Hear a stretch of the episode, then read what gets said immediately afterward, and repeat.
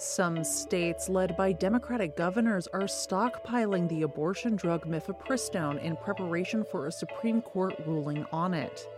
A new survey analysis finds that 800,000 nurses are projected to leave the workforce by 2027.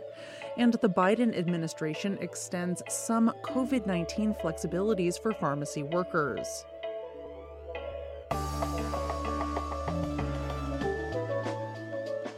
It's Tuesday, April 18th. I'm Jay Carlisle Larson, and this is Gist Healthcare Daily, where you get the headlines and health business and policy news in 10 minutes or less.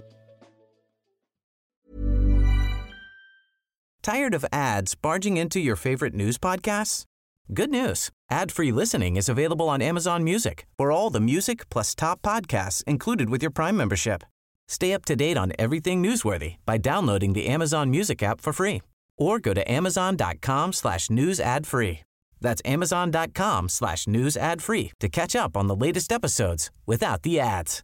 A lot can happen in the next three years. Like a chatbot may be your new best friend. But what won't change? Needing health insurance. United Healthcare Tri Term Medical Plans are available for these changing times Underwritten by Golden Rule Insurance Company, they offer budget-friendly, flexible coverage for people who are in between jobs or missed open enrollment. The plans last nearly three years in some states, with access to a nationwide network of doctors and hospitals. So for whatever tomorrow brings, United Healthcare Tri-Term Medical Plans may be for you. Learn more at uh1.com.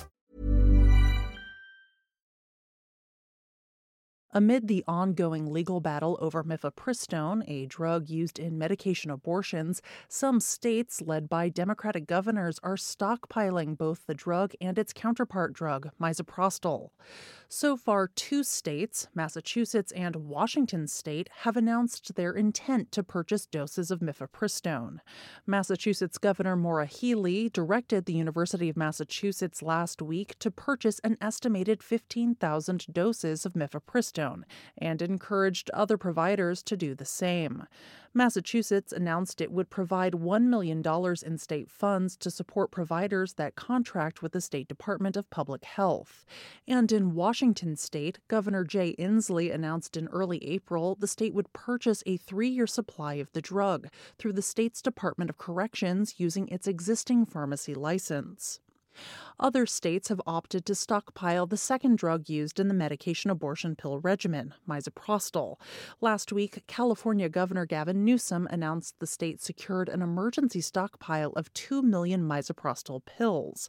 Likewise, New York Governor Kathy Hochul's administration said it had stockpiled a five year supply of misoprostol, or 150,000 doses, to meet current anticipated needs. The stockpiling of these drugs stems from a legal battle over the Food and Drug Administration's approval of mifepristone. On Friday, Supreme Court Justice Samuel Alito issued a stay on a Texas federal judge's ruling from earlier this month that ordered the FDA to halt its approval of mifepristone. The Supreme Court's stay comes amid a decision from the Fifth Circuit Court of Appeals allowing mifepristone to remain on the market with tightened restrictions. It also follows two rulings from a Washington state federal judge that contradict that earlier Texas decision as well as the ruling from the Fifth Circuit. Mifepristone is still legal nationwide until the Supreme Court's stay expires tomorrow night. The Food and Drug Administration approved the use of mifepristone in 2000.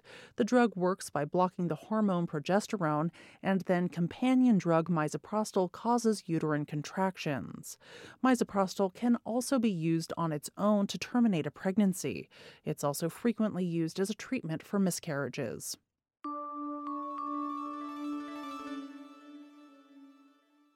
The healthcare industry could face a significant and unprecedented shortage of nursing professionals over the next five years, according to recently released survey data from the National Council of State Boards of Nursing. The organization conducted its 2022 National Nursing Workforce Survey through direct mail outreach over a six month period beginning in mid April of last year. A total of 54,025 respondents across 45 states were included in the sample, and it was roughly evenly divided between registered nurses and licensed practical nurses. A majority of respondents self identified as female, and respondents were an average of 51 years old with a reported median of 19 years of experience. The survey data subset used for the analysis was weighted to create a nationwide estimate of trends. According to the survey's key findings, nearly 100,000 registered nurses left the field during the COVID 19 pandemic, and around 800,000 nurses reported they intend to leave by 2027, with nearly 189,000 RNs under the age of 40 planning to leave the workforce. 62% of survey respondents reported an increased workload during the pandemic. More than 50% reported feeling emotionally drained, and 45 percent reported feeling burned out.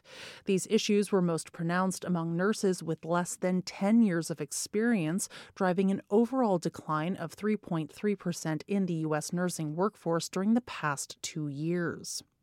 The researchers noted that they were not able to get feedback from respondents in Missouri, Wyoming, New Mexico, North Carolina, and Washington state due to the sampling method.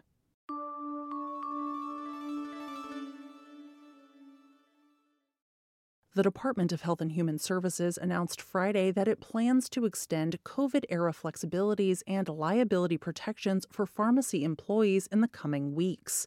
In the announcement, HHS will add an amendment to the declaration under the Public Readiness and Emergency Preparedness, or PrEP Act, which provides liability protection to manufacturers, distributors, and other groups that provide COVID countermeasures, including tests, treatments, and vaccines. The newly announced extension will allow pharmacists, pharmacy technicians, and pharmacy interns to continue ordering and dispensing COVID tests, treatments, and vaccines through December 2024. The PrEP Act amendment also extends to seasonal flu vaccinations for patients over the age of three. However, once COVID 19 products are commercialized, the PrEP Act will no longer apply to non traditional providers, including students and recently retired individuals. It will also no longer extend to pharmacists and other clinicians who cross state lines to administer vaccinations or to all routine childhood vaccinations. HHS first allowed pharmacists pharmacists to administer COVID 19 vaccinations under the PrEP Act in early 2020 when the COVID public health emergency was declared. The agency later extended the act to cover qualified pharmacy technicians and state authorized pharmacy interns in October 2020.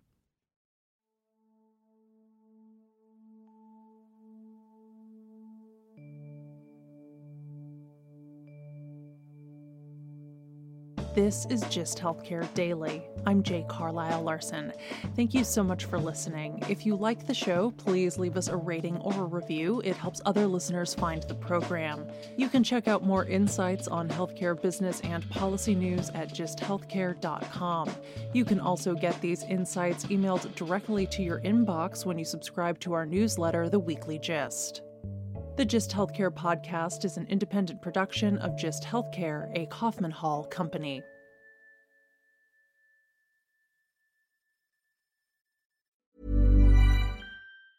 Tired of ads barging into your favorite news podcasts?